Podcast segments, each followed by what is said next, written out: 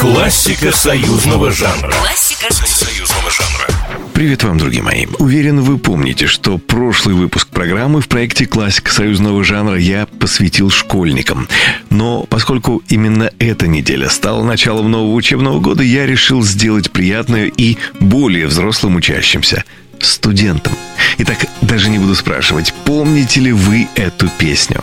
По французской стороне на чужой планете. Ну, так уж получилось, что именно 9 сентября 1976 года на фирме «Мелодия» вышла пластинка Давида Тухманова «По волне моей памяти». Более того, пластинка практически сразу стала не просто популярной, а не побоюсь этого слова культовой и страшно дефицитной, что стало поводом для приятного удивления даже для самого Давида Тухманова, ведь в ней не было изначально попсовых тем и мотивов.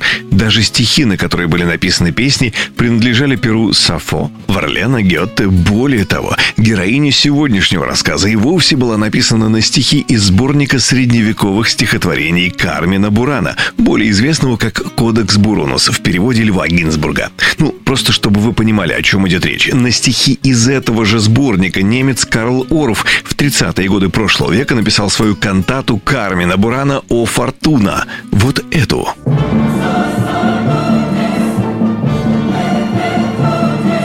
Взяв стихотворение «Прощание со Швабией», которое изначально задумывалось как гимн вагантов, и лишь удалив из него четверостишья, в которых рассказывалось о том, как герой поэтического повествования молится за своих товарищей, ну ведь в Советском Союзе такие действия студента явно не пошли бы на пользу песни, Давид Тухманов и написал свою знаменитую песенку из вагантов – кстати, если вы не в курсе, просто знайте, что ваганты — это странствующие клирики, имеющие склонность к написанию и исполнению песен.